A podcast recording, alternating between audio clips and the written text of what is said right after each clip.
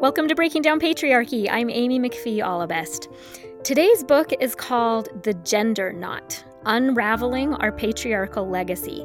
And it's the first text we've read that was written by a man since we read John Stuart Mill's The Subjection of Women several months ago. I have loved reading all of these books by women, but as I read this book, it hit me for the first time really how important it was that a man had written it. And here's why. One of the biggest lessons that I've realized in my education on racism recently is that society often places the burden of changing racist structures on to people of color when the responsibility should be on the people who benefit from and uphold those racist structures. And so racism is a problem for white people to solve. White people need to own it. And likewise, I realized as I was kind of finishing reading this book and reflecting on, you know, that this was written by a man, I thought this is really powerful because sexism, which exists in all cultures in various ways, is often treated as a quote unquote women's issue. So there's a TED talk on this by Jackson Katz that's really excellent, and I highly recommend um, people to watch it. And Jackson Katz points out that men often kind of tune out and they don't pay attention when something is presented as a women's issue. And so I really love and appreciate that Dr. Alan G. Johnson, um, who was a sociologist and a college professor, he was a man and he took on patriarchy as his life's work to educate people about the system of patriarchy. So I was really, really gratified also to see a lot of online reviews of this book were written by men. And these men said that this book helped them see things that they had never considered before and really changed their lives. So I love this book, and I would invite uh, listeners who are women, share this episode and share this book with the men in your lives. And men who are listening, Thank you for listening. Thank you for doing this work. And this might be a book that you want to get and read. So I'm super excited to discuss the book today. And I want to welcome my reading partner today, Casey Cruz. Thank you so much for being here, Casey. Hi, Amy. I'm excited to be here. So, Casey and I met a few years ago. It feels like we've known you forever, actually, but it's not been that long, honestly. But Casey became a part of our family's little bubble of safe people during the COVID lockdown and was our family's fitness coach when all the gyms were closed down. And sometimes we had such bad wildfire smoke that we couldn't run outside. And so we would quickly like shut the doors and, and Casey was in our little pod. And so she would be our fitness coach. And we had these really great discussions in between jump roping and doing burpees. And Casey, you're just so energetic and cheerful and optimistic and so hardworking. I just think you're such a great, honestly, like a role model for my daughters. And I love hanging out with you, and you're just a dear friend to our family. So we just love you. It feels like I've known you guys for a long time, and I'm just so grateful for honestly the pandemic because if it wasn't for that, I wouldn't have met you guys. And um, I've really appreciated all the great conversations that have gone on during our fitness sessions. Yeah, me too. So this project came up, I think, for the first time. Maybe Casey, maybe we had talked about it before, but I remember one time we were working out, and for some reason in the conversation, you started telling us about your family and your grandmother, and then I think it's your great great great grandmother, and we were yes. so mesmerized during that conversation that like whatever workout we were doing, we just stopped and and just like were just enthralled. And we just found it so moving. And so that conversation led to me asking you to be on the podcast. So i wonder if you can tell us all about yourself kind of do your bio like we traditionally do but i'd love it if you would make sure that you include that story of of your ancestors Hi, everyone. My name's Casey. I am the oldest of two children. Um, it's just me and my brother. My father's family is from Guam, so I'm Guamanian, and my mother's family is a mix of German and Cherokee, and I just learned this Palatine Indian. I was born and raised in Los Altos, California, and I currently live in Los Altos at the moment. Um, I recently graduated from Chico State um, in the year of 2020. Sadly, during the whole pandemic, I graduated online. I graduated with a bachelor's in kinesiology and a minor in adaptive physical activity. So, for anyone that doesn't know what kinesiology means, it's just the study of the body and its movement. I had so many life changing experiences during my time at Chico. I was very involved in the kinesiology program, and I helped individuals with physical and intellectual disabilities of all ages be involved in different sports and exercise. Um, I also interned at an elderly care facility for those that have dementia and memory loss issues. And I actually led group exercise classes, which was really fun. Um, so I was really interactive with the Chico community. Also, another big part of me is that I've played soccer since the age of four, and I actually ended up playing for the university for about two years. Um, so I've always had a passion for sports and exercise, and I fell in love with all the physical and mental challenges sports and physical activity brought. And also, at the university, I found a big passion for helping others achieve their goals through challenging themselves with physical activity and different sports. And it's led me to where I'm at today. I'm currently a personal trainer where I met Amy. Amy and her family, they were my first clients ever. And I didn't know that. Yeah, really? you guys are my first clients oh, ever. Oh, and wow. so that's your that's why your family means so much to me is because you know, I have a little special mm. place in my heart for you guys. And I'm also a strength and conditioning coach for athletes, and I'm also a group trainer at F45. So that's a little bit about me and where I'm from, where my family's from. But then also going into that conversation I had with Amy a while back, um, I brought up my great, great, great grandmother and basically i forget what the conversation was about but or how it came about but basically as a little girl i had to do this family tree project where we had to make a visual board of our family lineage on both sides. So when it came to my mom's side i asked her to help me kind of draw the tree and she ended up telling me about my great great great grandmother and how she was cherokee indian and she was the chief's daughter. And i remember being so like surprised and excited that I felt like I had royalty in my family almost. uh, her name was Starshine Chitwood, and she was traded for a saddle and a horse to be married to my great great great grandpa. She birthed 13 children and later changed her name to Sarah. And I remember my mom telling me the reason why she changed her name was to fit in with American culture. So, as a little girl, I did not um, think about. I was just so enamored with that that I was related to a chief's daughter. And I remember as a little girl, I'd play imaginary games with my friends, and we would play those um, games where we'd live off the land. We'd build like baskets, make rock paint, and we gave each other names. And I would always pick Starshine.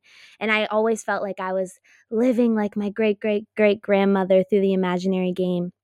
Um, but then as I grew up and I learned more about the treatment of Native Americans in our country, like the broken treaties, the murder, just so much pain and sadness and the mistreatment, I just started to think about that story told to me years ago. And it's, I don't know, it was really sad and frustrating because her legacy in my family was that she bared 13 children and that she was traded for goods. And that I knew nothing else about her, what her life was before she was traded to my great great great grandpa and was married off, and what, what her life was like, even living like married to my grandpa, my grandfather, and what it what her life was like living in America under, I don't know, just without her family, and so that was kind of the little story about my my grandmother, and that was her. I mean, amazing. So, do I remember correctly that you actually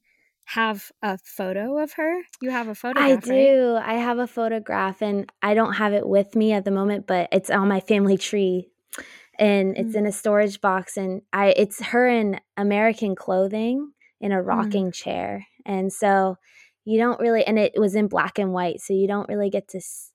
I don't really like. You didn't get to see her really as Starshine Chitwood, you saw her as Sarah in that hmm. picture, mm. is what I remember. So, mm. yeah. It's heartbreaking. it's amazing. And what, I mean, really, what a gift, though, that you have a picture of her and you know her name. I get, I mean, that's so, that's so powerful and beautiful. But thanks for sharing that, Casey. Yeah. So, the next question I usually ask is what breaking down patriarchy means to you. And you can take that as like, I don't know, the word patriarchy. You can think about this podcast project or however you want to interpret that. What does that mean to yeah, you? Yeah, definitely. I I just I really think about your podcast and like literally think about breaking down patriarchy and I kind of visualize cuz I'm a very visual person about kind of like an old like dilapidated, beat up building that has a bunch of cracks, shattered windows, and its foundation is somewhat still standing up, but almost needs to be torn down and rebuilt. And I kind of use that to kind of think about breaking down patriarchy, where creating conversation where we talk about what's gone on in history, sharing our own stories that are significant to us and the people around us, and surrounding gender roles in our culture, our workplace, our school, and in our society and sharing those experiences because what that does is allows a space for education, compassion, and relatedness. And that can allow us to kind of break away from these old and outdated perspectives of when men and women in our society and create conversation so that we can progress forward and create change. And that's mm-hmm. what I what I think breaking down patriarchy means to me. Awesome. Thanks, Casey. Well, I'm really interested in your point of view. I, mean, I told you this when I asked you to to have this conversation with me. As we talk about this book, it's really valuable to me because you bring each reading partner brings, you know, all these really neat different parts of themselves to this topic. And for you, I know like a lot of my reading partners have been kind of my age bracket or older. We've had a few younger, but I've wanted to have kind of more young perspectives and i think you're just a couple years older than my my oldest daughter. And so just having a new generation of young women and and then all of the aspects of your identity that you just brought up as an athlete and the side of your family from Guam and the side of your family that's Cherokee and uh, I'm just so excited to hear from your perspective. So yeah, I mean, it's your generation that's soon going to be running the world, and I'll be on my way out. So super excited to see, like, to hear your thoughts on all of these issues. So before we start digging into the book, I'll just quickly share a, a little bit about the author. So, this book is by Alan G. Johnson, and he was born in 1946 in Washington, D.C. He earned his bachelor's degree in sociology and English at Dartmouth, and then his PhD in sociology at the University of Michigan. His dissertation for his PhD focused on women's roles in Mexico City. And after receiving his PhD, he worked at Wesleyan University in the sociology department. After he left Wesleyan, he worked at Hartford College for Women, teaching sociology and women's studies. And during this time, he wrote a number of books. And one of those books is the book we're discussing today, The Gender Knot Unraveling Our Patriarchal Legacy. And that was published in 1997.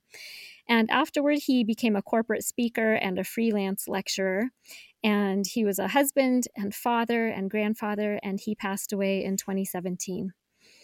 So we'll start trading off chapters, and I took chapter one and chapter two.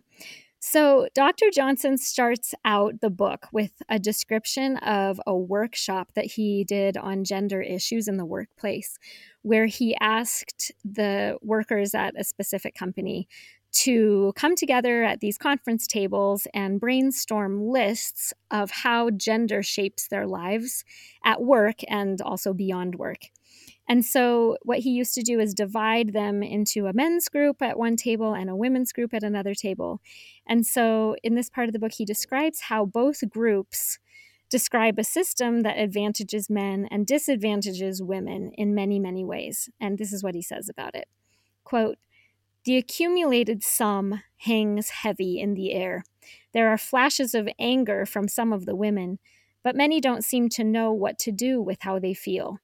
The men stand and listen, muted, as if they would like to find a safe place to hide or some way to defend themselves, as if all of this is about them personally. In response to questions about how the lists make them feel, one man says that he wants to hang on to the advantages without being part of their negative consequences for women. Depressed is a frequent response from the women. On a scale both large and small, we are faced with the knowledge that what gender is about is tied to a great deal of suffering, injustice, and trouble. But our not knowing what to do with that knowledge binds us in a knot of fear, anger, and pain, of blame, defensiveness, guilt, and denial. We are unsure of just about everything except that something is wrong, and the more we pull at the knot, the tighter it gets. End quote. So I love that introduction, just talking about how the gender knot, that it just feels like we can't make progress because we know there's a problem, but we don't know what to do about it. So I thought one of the most important parts from this chapter is this one. He says, quote, male dominance promotes the idea that men are superior to women. And I'm going to pause really quickly and just throw in I I want to say that I don't personally know any men who would say just straight out that they believe men are superior to women. I don't yeah. think. I hope no. not. but what I find is that men are often in denial of the structure that we all live in. And th- that structure really does place men in a superior position, even if individual men don't claim superiority or think that they're superior. And Alan Johnson says, quote, if men occupy superior positions, it is a short leap to the idea that men themselves must be superior. If presidents, generals, legislators, priests, popes, and corporate CEOs are all men, with a few token women, then men as a group become identified with superiority. It is true that most men in patriarchies are not powerful individuals and spend their days doing what other men tell them to do, whether they want to or not. But at the same time, every man's standing in relation to women is enhanced by the male monopoly over authority in patriarchal societies. And then he continues later about how women feel in this system. He says, to see herself as a leader, for example, a woman must first get around the fact that leadership itself has been gendered through its identification with manhood and masculinity as part of patriarchal culture. While a man might have to learn to see himself as a manager, a woman has to be able to see herself as a woman manager who can succeed in spite of the fact that she is not a man.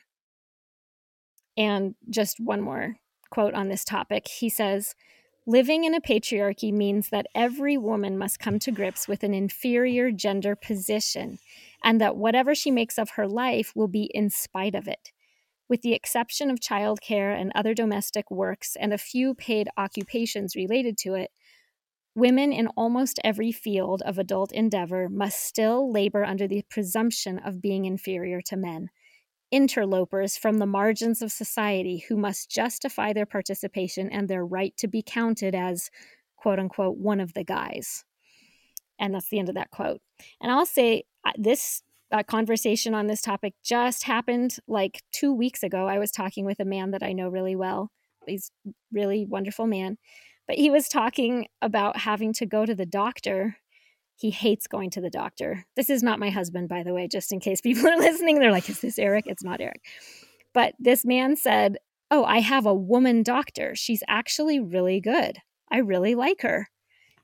And I I mean this was recently and I wrote it down right after the conversation, so I am not exaggerating. He really did say I have a woman doctor and she's actually really good. I really like her. She's she's smart and she's very thorough.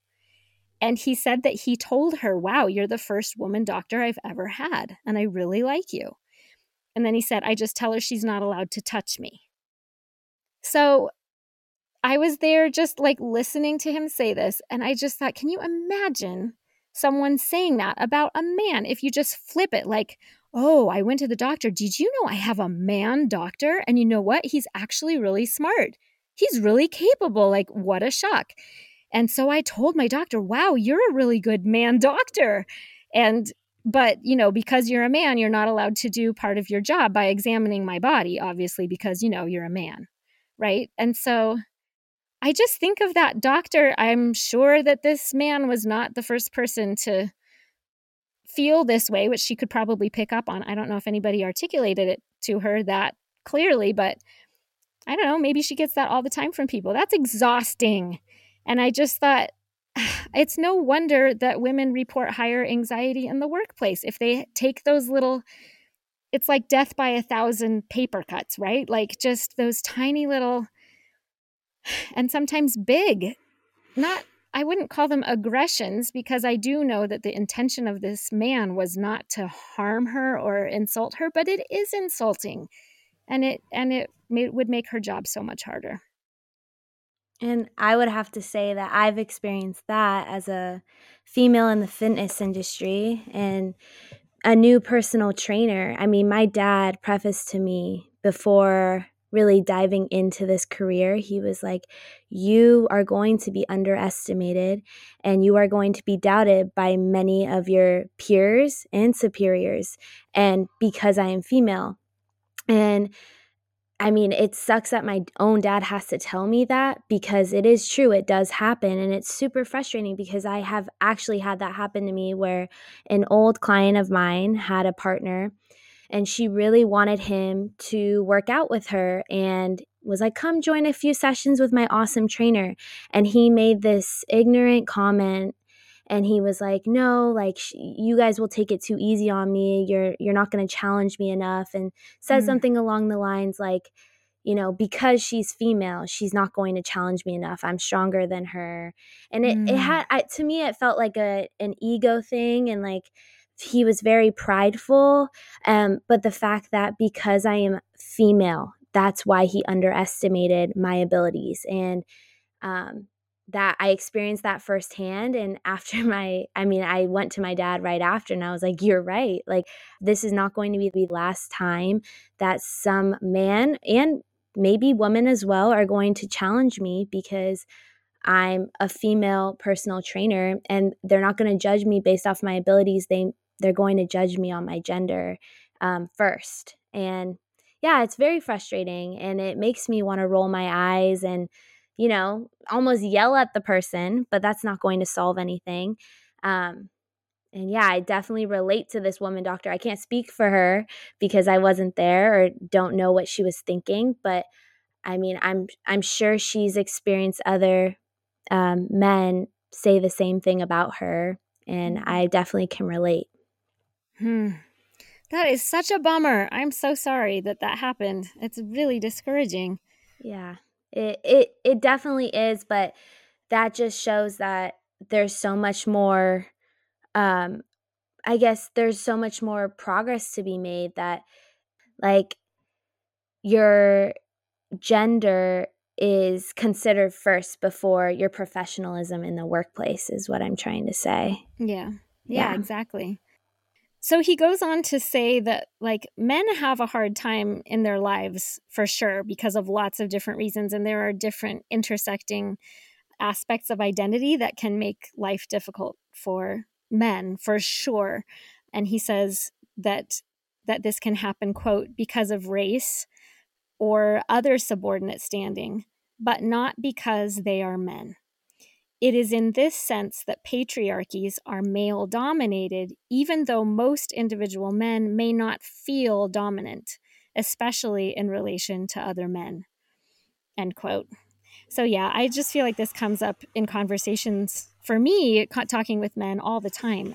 Patriarchy does not mean that all men are tyrants or even that all men are empowered and feel powerful in their lives and you know thinking about the men i know that um, certainly men of color i know that experience like really dangerous racism in our country that's a huge important issue and men that have disabilities um, that i know in my life too. And being human in many in all different these different ways is really hard and men and boys struggle with all kinds of things and I even see my husband and my son and my brother and my nephews, they struggle with all kinds of different challenges and a lot of those challenges are no different than the struggles that my daughters and sisters and nieces struggle with. But what Dr. Johnson is saying is that in addition to those individual struggles, girls and women have to struggle with structural inequities based on gender.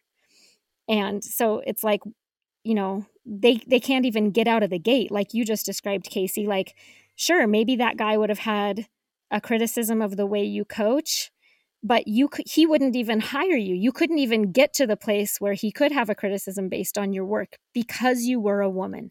And so a man gets to at least get out of that gate and get over that first hurdle to start doing the work. He never is kept out of the arena because he's a man. Okay, so next chapter, it's me again. Um, I took this chapter, it's called Patriarchy, an it, not a he, a them, or an us.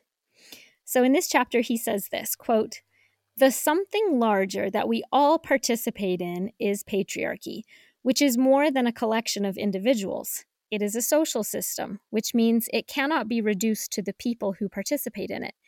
If you go to work in a corporation, for example, you know the minute you walk in the door that you have entered something that shapes your experience and behavior, something that is not just you and the other people you work with. You can feel yourself stepping into a set of relationships and shared understandings about who is who and what is supposed to happen and why, and all this limits you in many ways. And when you leave at the end of the day, you can feel yourself released from the constraints imposed by your participation in that system. You can feel the expectations drop away, and your focus shifts to other systems, such as family or a neighborhood bar that shapes your experience in different ways. End quote. I thought that was brilliant. Um, such a great way of framing that. And I really could relate to it, right? Like any, even a different group of friends feels different from a different group of friends. Like there's just kind of different norms that we step into and play a role and act, you know, slightly different with different people and in different institutions. Um, and I do have to to mention that this was something that I really noticed right away when I started my master's degree. And I started to have male colleagues and friends who were not Mormon, honestly, kind of for the first time in my life since high school, because I went to BYU, which is, you know, a Mormon college. And then I went on a mission and then I got married and had kids. And I just kind of had friends within my church congregation. And so basically all, and I didn't ever really work. I worked for one year as a school teacher, um, but I didn't really interact with any men who are not members of my church. And so when I went back to my for my master's degree at Stanford, it was the first time that I was like in an environment where I was around men who weren't of my faith. And there was one class period in particular when I was sitting by my friend Mark, who's probably around my dad's age, and he's a super successful investment banker and a board member on all these, you know, in all these fancy organizations. And he gave me some compliments about how I had contributed to our cohort and to our program. And I remember this conversation really well. I, I kind of was downplaying it and just saying, Oh, I'm I'm just a mom. I just care about people. I'm it's just because I like to, you know, be the nurturer and I'm a mom. And he just looked at me kind of like tipped his head to the side and looked at me and he said, I call it leadership. And that just kind of stopped my world and it sank in really deep. And I really noticed how completely opposite it was from the environment that I operated in in my life outside of school. Because in that other environment, women only lead children and other women, but they are never leaders of adult men. And I started to discern that very noticeable culture difference of when I would be on campus and I felt like, wow, men, it, for the most part, maybe I had an exceptional cohort, but really for the most part, men regard me as peers here. But then it would switch the coding when I would go to church or certain family groups where I could just feel it that the men were the leaders of the women and the children. And um, yeah, I mean, you can definitely feel that difference within different countries, within different companies, and all different kinds of environments where you feel things change. Have you ever, I was going to ask you, Casey, have you ever noticed that difference? like between a more or a less patriarchal environment or how the men relate to women? Yeah, definitely at a young age, um, especially in the sports world, I noticed it because being a female athlete, I, I always wanted to play with the boys at a young age. And so I always wanted to be at recess, playing with the boys, playing co ed soccer. Even up to this day, I preferred playing co ed games because I like the aggression. I like to be challenged. Um, but ever since I was young, I just remember having interactions with boys and then also grown men and they would I would notice they would take it easier on me, be less aggressive, or if a, uh, another man fouled me on the field, all the guys would bag on their teammate, saying, She's just a girl, you need to take it easy. And mm-hmm. I, I hated that because I felt like um, they looked at me different and they treated me different and it had nothing to do with my abilities on the field and my performance. And again they saw me as just a female so i was just treated differently. And i remember that i i almost was enjoyed that challenge because then I could go even more aggressive and be like, no, you can push me. You can push me around because I want to be challenged. I craved the co- the competition, um, mm. but there was always some barrier. Um, and it started at a young age. Little boys telling me that to when I'm in college playing co-ed soccer, same thing would happen where men just treated us differently on the field. So, and this also translates to also later in my life as a a personal trainer. I had a old client of mine who was male that I did discontinue working with because of how he spoke to me and treated me in the workplace. And uh, we had this miscommunication, and I've always been taught to meet in the middle and you know talk things out to see where the misunderstanding happened and then work from there but um, he did not like that I was trying to speak my thoughts and feelings and, you know, uh, work things out. And he felt that he had to speak over me and um, ended up anytime I tried to actually say what I had, like what I was feeling, he would try to end the conversation and be like, nope, the conversation's over. It's that, it's, it's done. I just felt so belittled and put down in that mm-hmm. moment where I knew that if that was my father, who's also a personal trainer, who, if he were to be working with him, the conversation would have gone so differently.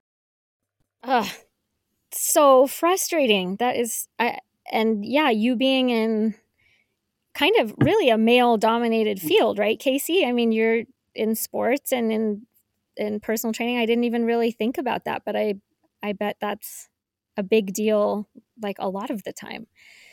So that leads into the next point that Dr. Johnson talks about and he he talks about you know there's this systemic issue this systemic problem about how males are privileged and and and associated with leadership and strength and women are associated with being followers and being weaker and being you know subordinate to the men and being just supporters to the men who do the real work right so that's structural, but he also says that, you know, on on one hand, the the organization is more than the sum of its parts right? Like he talked about like there's a company and it has a culture and it's more than this, just the individuals.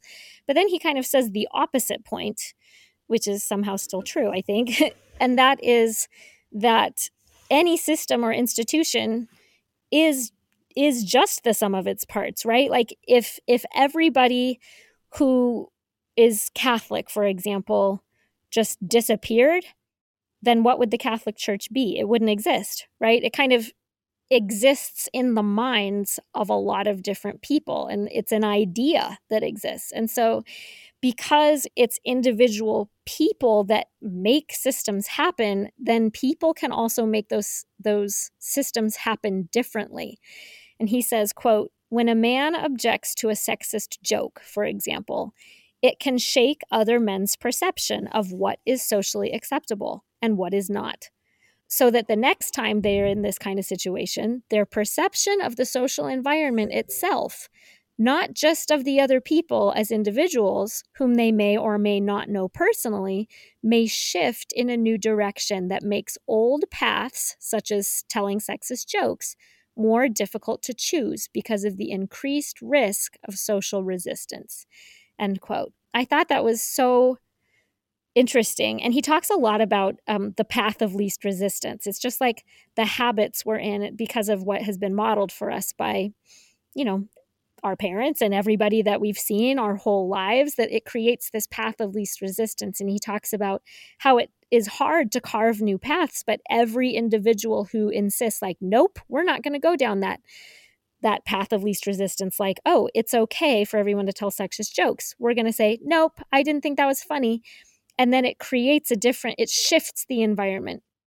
So here i want to just say how grateful i am honestly that things have already changed so much even since this book was published and it wasn't published that long ago but especially since i think about you know i think about my parents generation and sophie and i were just talking to my aunt the other day my mom's sister and she was telling us how when she was she was in the theater program in college and she would literally get chased around backstage by guys and they like not in a playful fun way where she was having fun. She said one guy threw her on a mattress backstage and literally tried to attack her and she was just lucky she got away.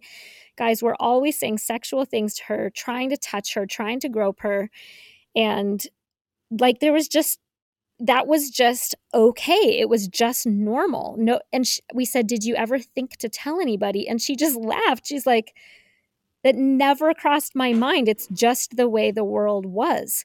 And girls were just taught you have to protect yourself. You have to, you know, don't go around a certain type of guy. Try not to, but it's just going to happen. And she said even a teacher at college asked her out on a date. And when she said no, he said he would make sure that she could never get a master's degree at the university. And again she's like well i don't care. I don't i wasn't planning on a master's anyway. But she didn't think like okay who's your boss? or like where's the dean? And sophie's jaw was just dropped. She could not believe that that was the environment when when this person was growing up in her own you know lifetime. And so i mean i just thought of from her to my generation it definitely got better although i did get sexually harassed constantly at school, starting in middle school and all the way through high school. And even people I respected will tell me, like, oh, it's because he likes you. So, you know, if a guy would say really sexually explicit things to me, people would be like, oh, yeah, he likes you. Like, take it as a compliment. Or a guy once, like, literally shoved me, like, and so I smashed into this row of lockers. And they're like, oh, and I, I didn't tell anybody, but I found out later, like, oh, yeah, he had a crush on you. And like, that's how he showed it. And so I was like, oh, I guess that's how people act. Or a guy just lifted up my shirt, just like pulled my sweater up past my face in a big group of people, just suddenly without me expecting it. And I never told anybody. I didn't know I could say anything. I just felt completely like humiliated and completely powerless. And when I've told my kids those stories, they're shocked and appalled because they're like, oh no, that would not be okay now. That would not fly.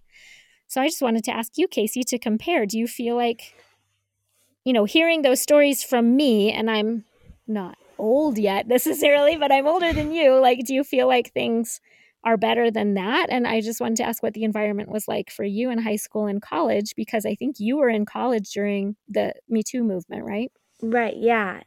I think things that for sure have gotten better over the years. Um, and I think back to my mom's time and the stories she would tell me about her, my aunt, my grandma, and they're very, they align with many of the stories that you've told me and then also the stories you've shared about your aunt.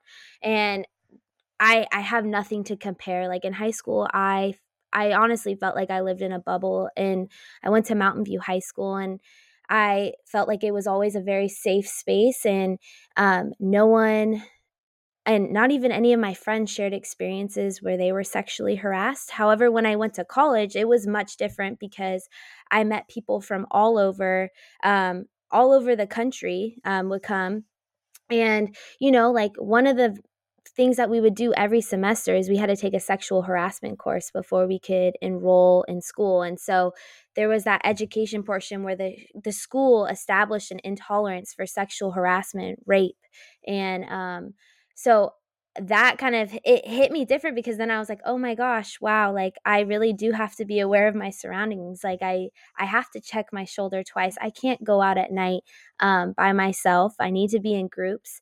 And so they establish this intolerance and kind of show that you know not only is the campus there for you but also um, educating those around you so that people can be allies for those that are can't speak up for themselves or feel uncomfortable um, but even then i i did have a sexual harassment experience and i was um, intimidated when i was out with my friends one night and some men obviously they were under the influence um, started speaking to me and my friend and i did not like what they had to say so i stood up for myself and they obviously did not like that and so they started um, following us and yelling vulgar things at us and it was scary they were trying to intimidate us and at least I had my friends there, but one of my friends um, had a brace on because she had injured herself. And so uh, it was definitely really scary. And then that was kind of like a real life moment. Like a, uh, it was a very eye opening because I've never had that happen to me. And that was uh, my sophomore year in college.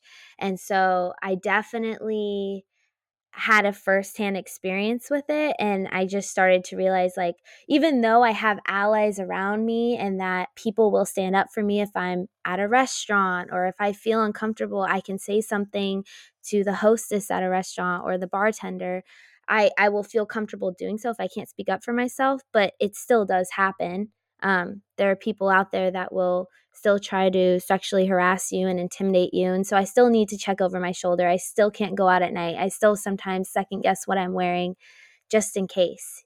So mm. I, even though there has been a lot of progress, there there are still things that happen, wrong things that happen to not just females but males as well. So, mm-hmm. yeah. Oof. I'm glad you're okay and that nothing terrible happened that night. Did they eventually, did those guys just kind of like give up and go um, away? Yeah, we actually had to run into a restaurant because mm. uh, we didn't know what they were going to do. And there were no lights where we were, because our apartment was kind of in like a couple blocks away, but there were no lights, street lights. So we were like, let's hang out into the restaurant and act mm-hmm. like we're mm-hmm. eating. And then they eventually left. But Smart. that was, yeah, scary. Wow. It is scary. And it, it actually leads into just the last quote I want to share from the chapter, actually, exactly because he talks, the author talks about how um, with male privilege, he says, you don't have to feel privileged to have privilege. And I've mentioned this on other episodes, but one of my very favorite TED Talks is Michael Kimmel. And he, he says this quote that I've remembered forever from the first time I saw it quote, privilege is invisible to those who have it. And so the author of this book, Dr. Johnson, he says that while like he of course would never ever harm a woman, he himself, but he's had to learn like what it feels like to be a woman in this world and understand that women live in a world where men do commit acts of violence against women and so he didn't even like realize that women did have these fears and that the system often allows violence against women. And so he says and this ties in exactly with what you just shared casey. He says quote whether i personally encourage or support this behavior like bad male behavior is beside the point. That women fear and therefore defer to me simply because they identify me as a man or may seek me out for protection against other men or curtail their freedom of movement in ways that are unnecessary for me, all of this affects me regardless of how I think, feel, or behave.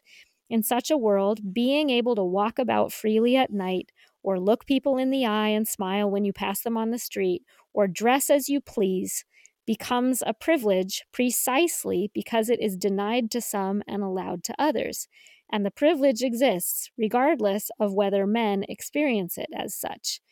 So he's just saying that privilege exists whether or not the men realize that that's true. And but women know it's true, right? I mean right. like just like you just said and probably in those groups that he mentioned at the very beginning when women are brainstorming all of these things where where gender injustice impacts their lives and the men are like oh boy yikes we didn't even know right right so anyway okay that's all i got casey for my first two chapters so you okay. can dive into yours so i took on chapter four and it was titled ideology myth and magic so i took this quote sam keen for example describes the heroic male identity as a capacity to feel outrage in the face of cruelty to protect the powerless and to heal those who are broken. This kind of real man knows how to take care of the place to which he has been entrusted, to practice the art of stewardship, to oversee, to make judicious things, and to conserve for the future, to make decision to be in a place, to make commitments, to forge bonds, to put down roots, to translate the feeling of empathy and compassion into an action of caring. And then he later says, in many ways, what Keen describes as heroic is more common among women than men. If anyone puts down roots, commits to relationships, and organizes a life around empathy, compassion, caring, healing, and even protecting the powerless, it is women. And this quote really stuck out to me because I, I do agree that these specific characteristics align with women more than men the compassion, the empathy, the caring. Um, however, my personal experience, um, when my parents separated when I was in high school, um, my father had to embrace both roles, um, both gender roles, I would say. Um, and it was interesting because, I mean, it wasn't taboo for parents to get divorced when my parents did, um, but none of my friends' parents were separated. So anytime I'd have a sleepover, the mom and dad were always home.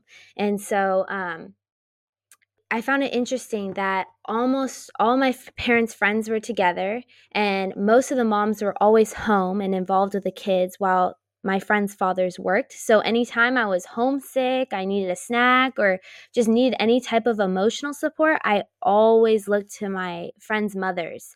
But looking back at my home situation, my dad had to be both the breadwinner, he had to be the emotional support uh, for a teenager going a, through a roller coaster of emotions, um, going because I was experiencing my parents separating, puberty, and then he just broke all stereotypes of. Uh, what's considered to be a male and female role, and just the stereotypes of a dad in society. So I think because of my personal experience watching my dad have to be my emotional support, be there for me when I needed him most, and then also be the breadwinner that usually society expects from a, a male in the household. Um, I never really thought of men and women having to, like, men as uh, the strong, um, the strong, powerful ones in the household, and the woman being the compassion, empathetic. Like, I never separated the two. I always thought of both men and women as compassionate, empathic, empathetic, caring, and healing human beings. And um, I also think that ties into one of the, my mom would always share with me how on my mom's side, which is my great grandpa, uh, he lost his wife, so my grandma's mom, at um, very suddenly. And so he had to raise three girls on his own similar to my dad's story, as in my parents were separated, my mom's still in my life, but um, they both had to embrace both men and female roles. And the fact that he was kind of breaking stereotypes in the 1950s, raising three girls and having to uh, make enough money to bring to put food on the table and then also be an emotional support system for his three daughters. Um, I I always think of that um, story when I think of my father and my parents' separation because um, they both did the same thing. They both had to take on both roles and kind of break all societal stereotypes of male and female roles. Hmm. Um, another quote that stuck out to me was according to patriarchal culture, for example, men are aggressive, daring, rational, emotionally inexpressive, strong, cool headed, in control of themselves, independent, active, objective, dominant, decisive, self confident, and unnurturing. women are portrayed in opposite terms, such as unaggressive, shy, intuitive, emotionally expressive, nurturing, weak, hysterical, erratic, and lacking in self control, especially when menstruating, dependent, passive, subjective, submissive, indecisive, and lacking in self confidence. They named a lot of uh, characteristics right there. But before I kind of break down the quote and what it means to me, I just really wanted uh, to make this clear just before discussing my culture and my personal experiences. Um, I'm going to speak about my Guamanian side.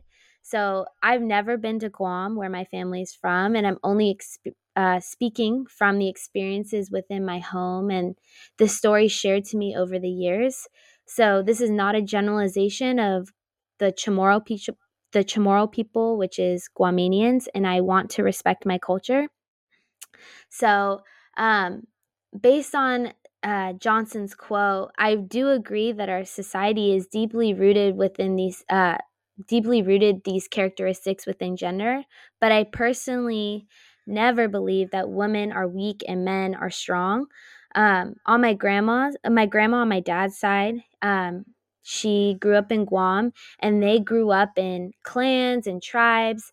So families were very big and they all had designated roles for men and women. So hunters, teachers, caretakers, weavers. Um, obviously, that evolved over time because when the United States um, saved Guam from Japanese rule, um, there's exposure to new technology and American government.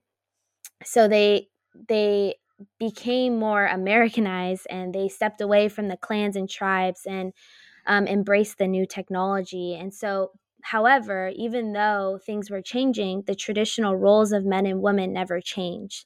So, men were still seen as the providers, and women were expected to care for the children and maintain a household. Um, based on my grandma's stories, um, she showed me how women were viewed as more submissive and subservient and dependent upon the men. I mean, I've even had um, times where I've been asked, Did you cook for him? Or like when you have children.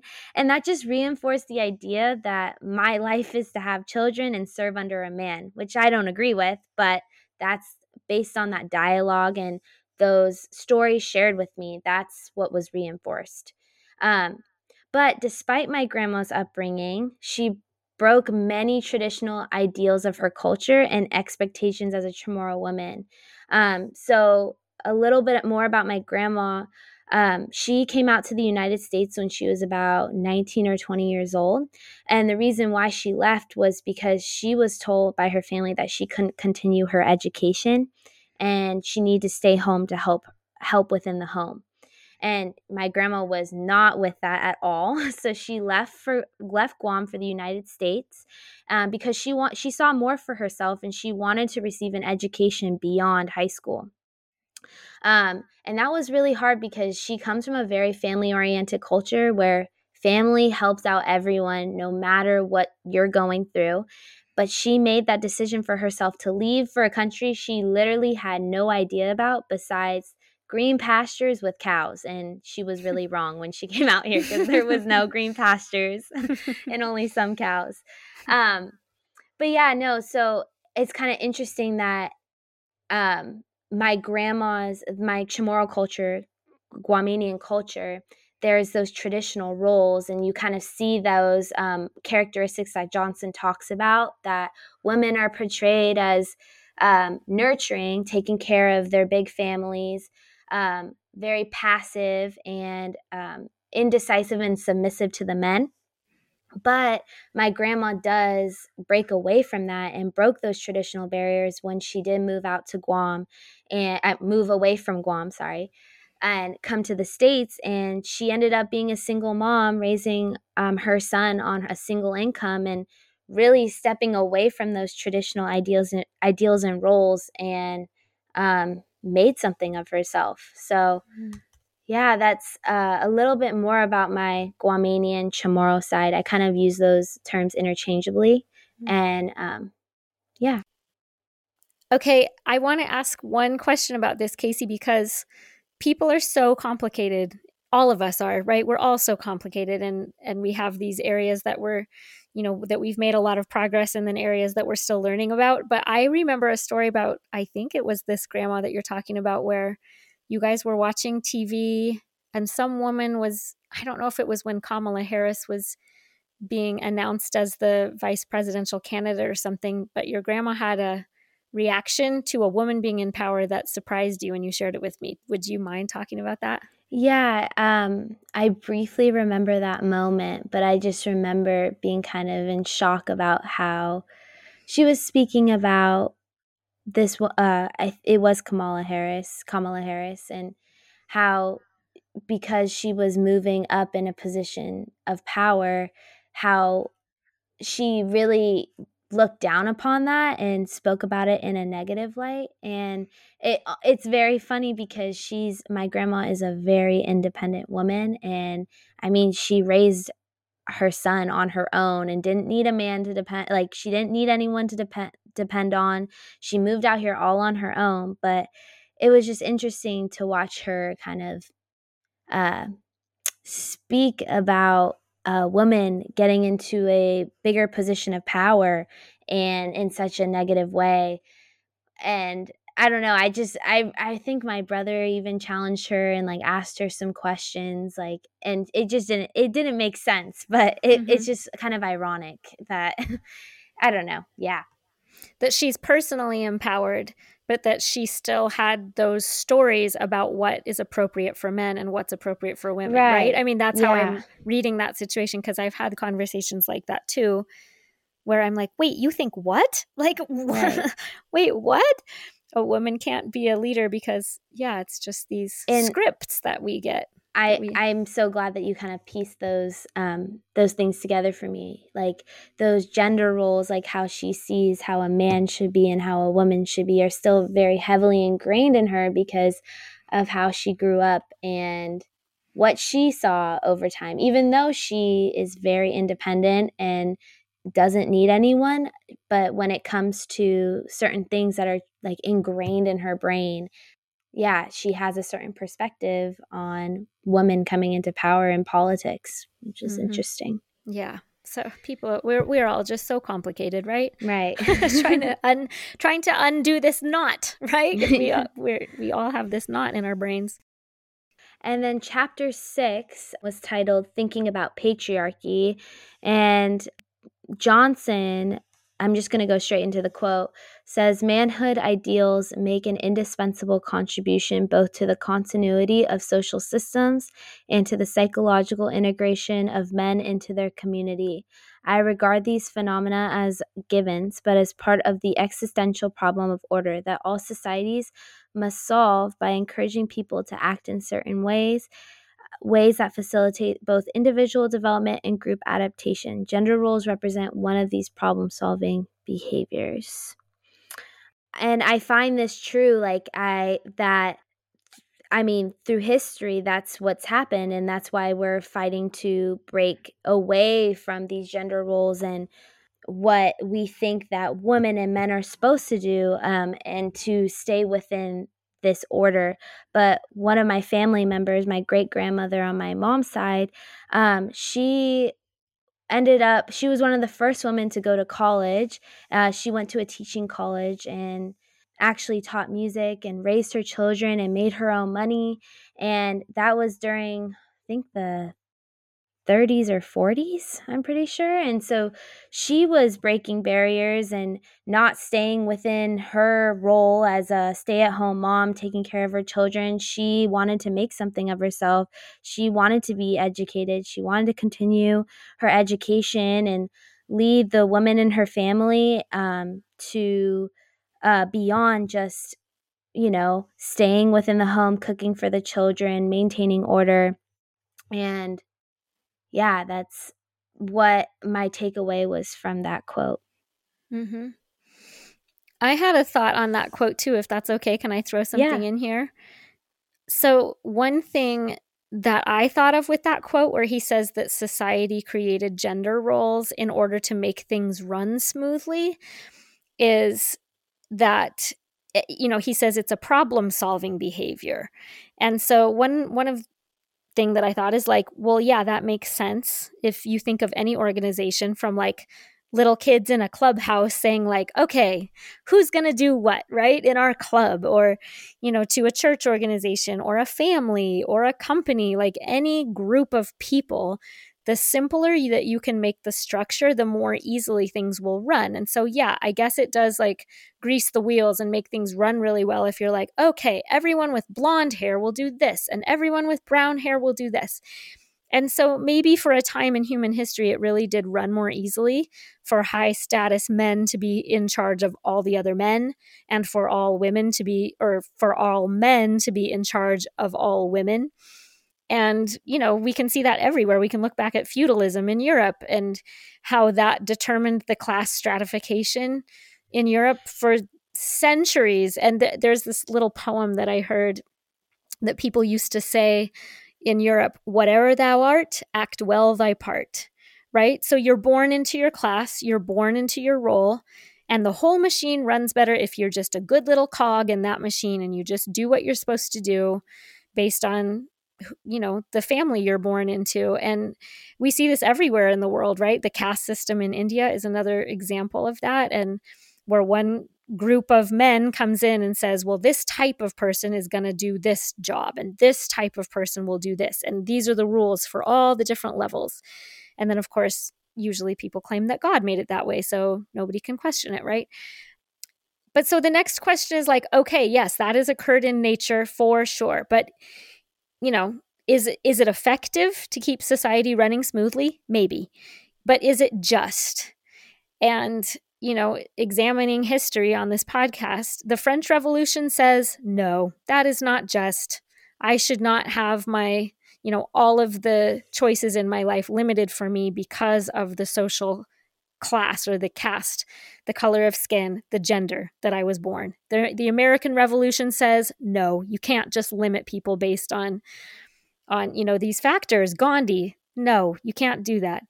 And so the, the women's liberation movement says no, you cannot limit women based on just this biological trait that you can't change. And human beings should be able to fulfill their own unique potential without limits that say, you know, sorry, you have to do this because of who you are. Sorry, you can't do this. And, and, you know, for women also, we're saying, let's ask even a more fundamental question, which is like, what gave men the right to make those designations in the first place? That that that group could be like yeah we're the ones. I'm the president of the club.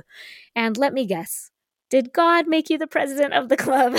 Yes as a matter of fact he did. And so i get to make the rules about who does what in society. Anyway i think we're just bringing that into question. So i appreciate that johnson points out like yeah this is it's it's a problem solving strategy that people created gender roles, but we're at a point in human evolution that we're able to ask is this just? Is it still working? Is it able to it does it enable people to achieve their potential? And i would say i would say no it does not so i was just going to ask you your thoughts amy um, in chapter six on this quote i found quote sam keen suggests that patriarchy was an adaptive part of human social evolution that saved humankind from the gynocentrism of early goddess oriented societies. Before patriarchy, Keen writes, societies labored under a servitude to nature that was broken by the transcendent male god, who sanctioned the development of individualism and the technological impulse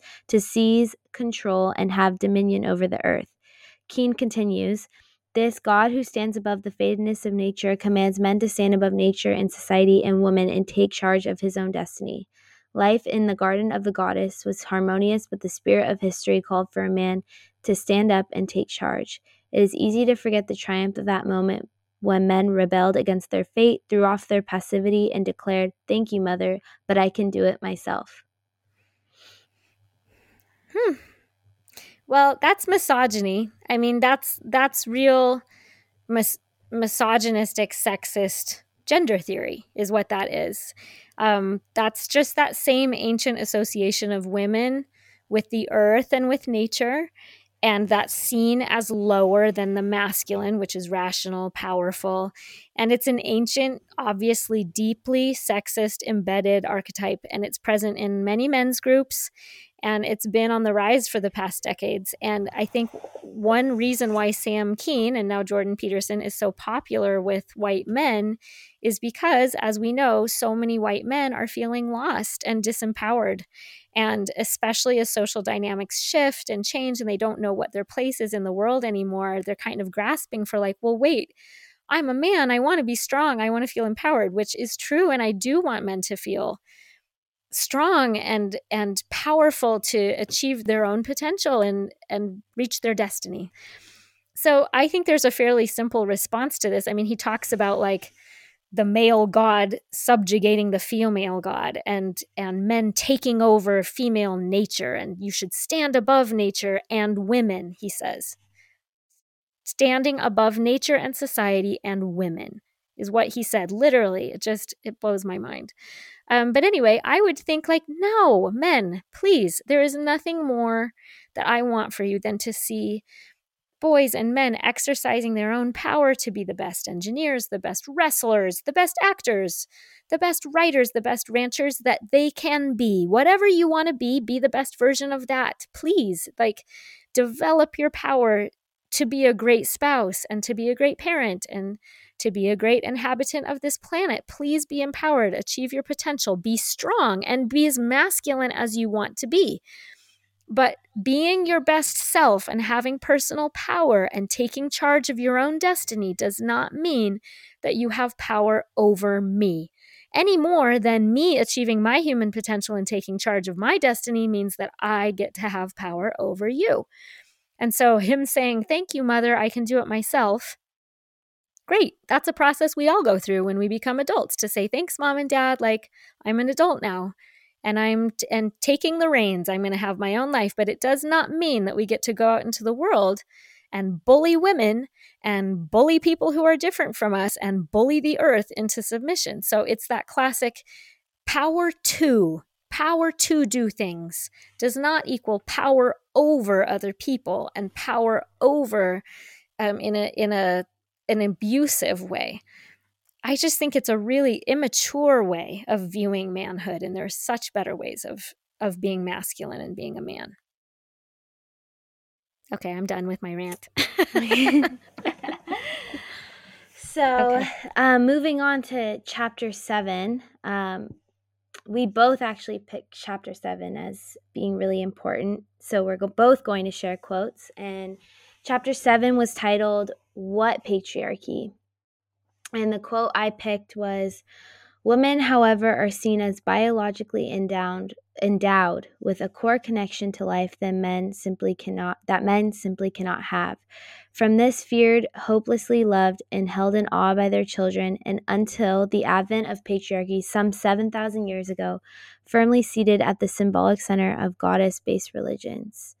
So I thought that Johnson's perspective was very eye opening because I've always related having children and being pregnant as fulfilling the expectations of society in our moral duty. I mean, I know there's more to that. Like when my parents talk about having me as a child, that I was a blessing and that they love me so much. And, um, but also just hearing the stories that my grandma shared with me and just over time like learning about history and how I kind of viewed pregnancy in a negative light based on just learning how women were treated in history and again sharing the stories of family and friends. I but then when Johnson gave me kind of gave me this perspective that showed that the creation of life is so powerful and kind of threatening in a good way for women and I think about all the stories shared about the women on my mom's side who put them through put themselves through college, worked well-respected jobs and raised children all at the same time and how powerful that is and um, how society may have at the time looked down upon their life choices and thought that they were jeopardizing order of gender roles by working a job and raising children but and like almost saw that as a threat but how strong and powerful it was for them to have children and then also make make something of themselves like my great grandma being a music teacher and then also being in a band and then my also my great great grandma um, working at the pentagon so i think that's really cool mm-hmm. that um, that it's it, it's more than just fulfilling your uh, expectations of society or your moral duty it's so powerful to have a child and then also make something of yourself and um, whether that's doing something that you love and are passionate about or having a a, a well respected job. And yeah, that's what I took away from that quote. Hmm. That's awesome. I love how you know so much about your ancestors. By the way, I what a gift. That's really neat that that got passed down to you. Yeah, I I am really thankful for my mom for sharing so much with me because she always wanted to always share with me um, that how strong and powerful the women in our family are and how independent they were and that's something that she always wanted to leave with me and so i'm really grateful for knowing those stories um, yeah. because they were really breaking barriers at such a like a breaking barriers a long time ago and to share those stories and continue passing them down is something that is so special so mm-hmm. oh, that's awesome I'm just going to share one quote from chapter seven that I found really compelling. And he's talking about what people refer to as reverse sexism. Okay, so what he says is, quote, the problem with false gender parallels is that the significance of what happens to people differs profoundly from one gender to the other. On the surface, the experience and behavior of women and men may appear to be similar, but this impression falls apart if we look at the larger reality of people's lives. Negative stereotypes about men, for example, can make them uncomfortable and hurt their feelings. This seems to be the most common cause for men's complaint and a major reason for women's reluctance even to talk about sexism when men are around. I have to admit, just yesterday I was reading this book, reviewing it at my parents' house, and my dad walked in.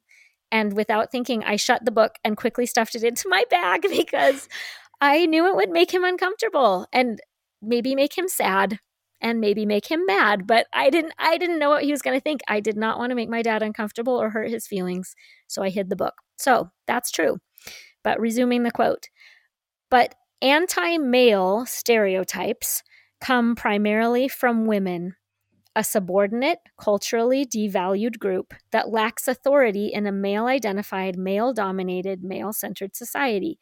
In other words, if the source is a woman, the damage that stereotypes can do is confined to personal hurt, with little, if any, effect in the larger world.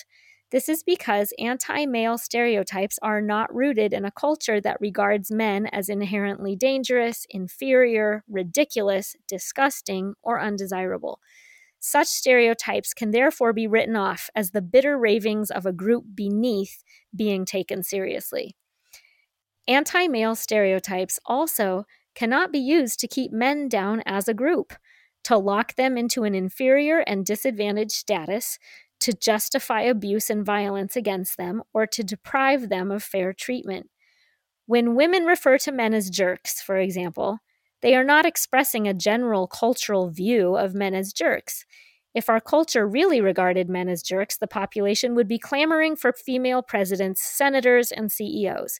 Instead, we routinely look to men for leadership and expertise in every area of social life, whether philosophy, government, business, law, religion, art, science, cooking, etc.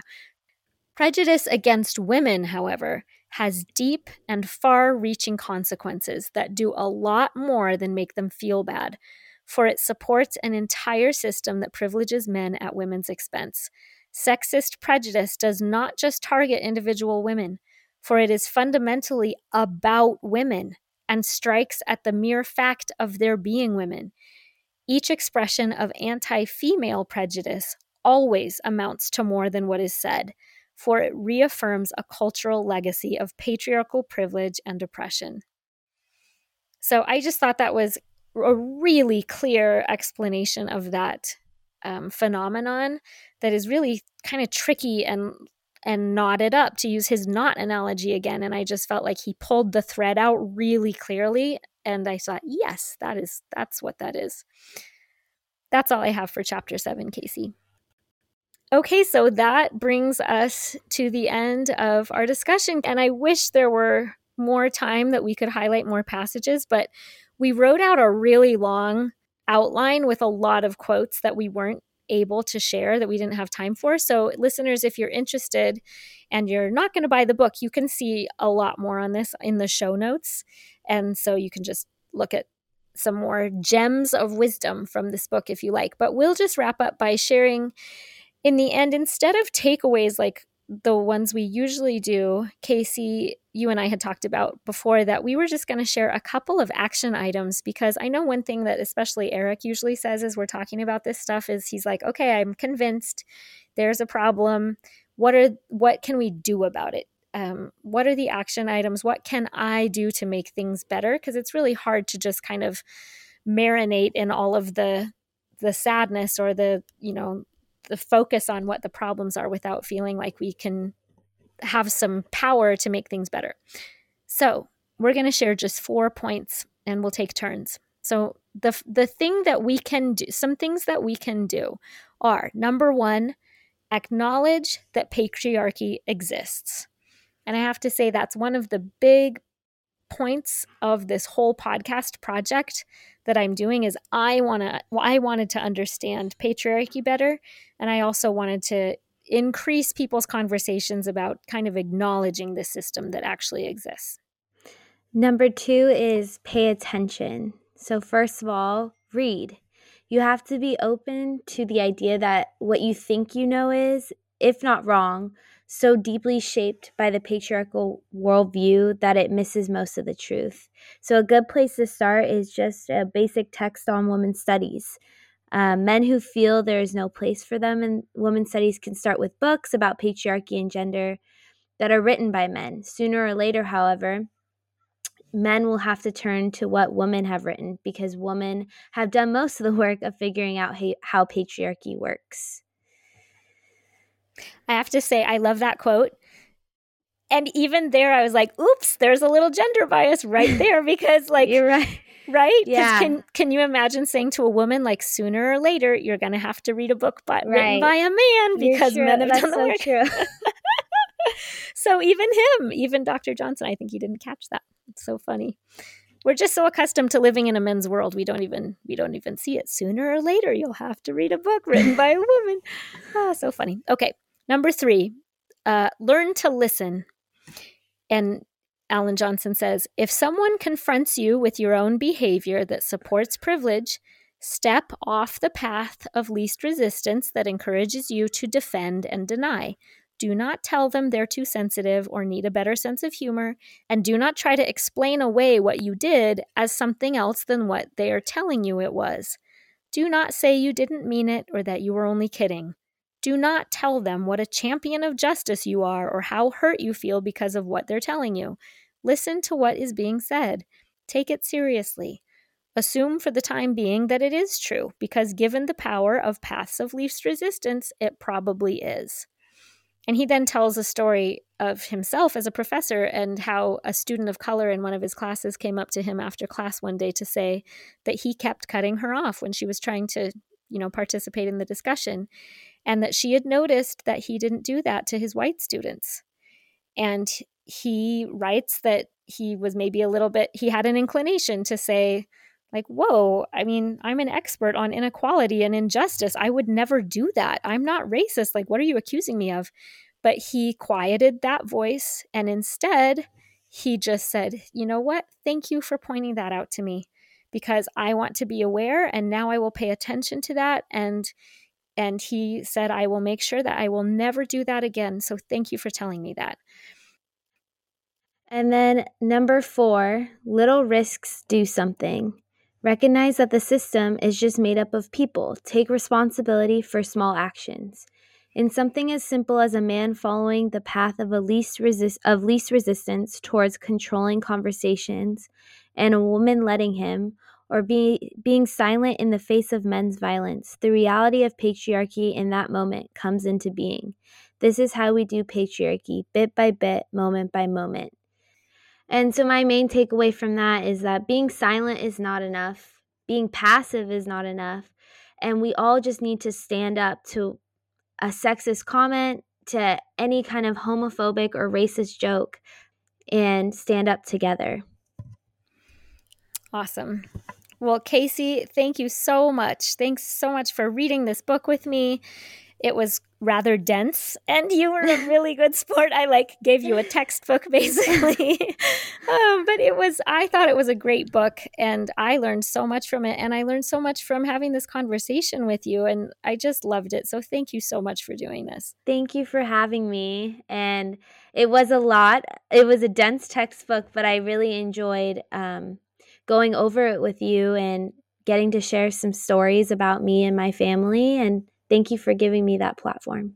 Yeah, thank you. And th- those personal stories you shared were a huge highlight for me. So thanks, thanks for sharing, Casey.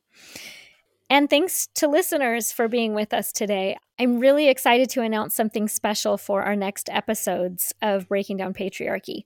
A few months ago, I was thinking that I really wanted to research the ways that patriarchy has impacted LGBTQ people. And I don't know almost anything about LGBTQ history. And so I identified the essential text that I wanted to use. I identified the Supreme Court case Obergefell v. Hodges, which resulted in marriage equality as our essential text.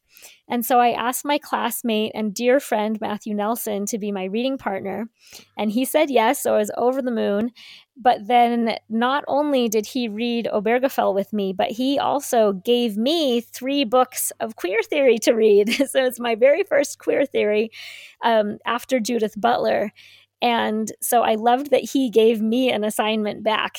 And next week, we will present one of the most important pieces of this project that I've done. It's a four episode series on LGBTQ history. It's centered on four essential texts. So the first one is that Supreme Court case, Obergefell v. Hodges, which happened in 2015. And you can either read that in its entirety or just read about it online. You can even just read about it on Wikipedia to give yourself some background. And that's enough if you want to just read that one text. But if you're really interested and you want to dive deeper, you can also read the other three books of queer theory that Matthew assigned to me. He's a history teacher, so that's probably just his MO. but he gave me The Trouble with Normal, which was written by Michael Warner and it was published in 1999. The next book is No Future Queer Theory and the Death Drive by Lee Edelman, and that was published in 2004 and then Cruising Utopia, The Then and There of Queer Futurity by Jose Esteban Munoz. And that was published in 2009. And we'll start this whole series with our first episode next week, just just sharing personal stories. And that episode is a doozy. So it will be a really emotional conversation. And I learned a ton by reading these books and talking to Matthew. So I'm very excited for everyone to hear it. Please forward it on to everyone you know because I do think it's a really important topic. So join us for those very important conversations next time on Breaking Down Patriarchy.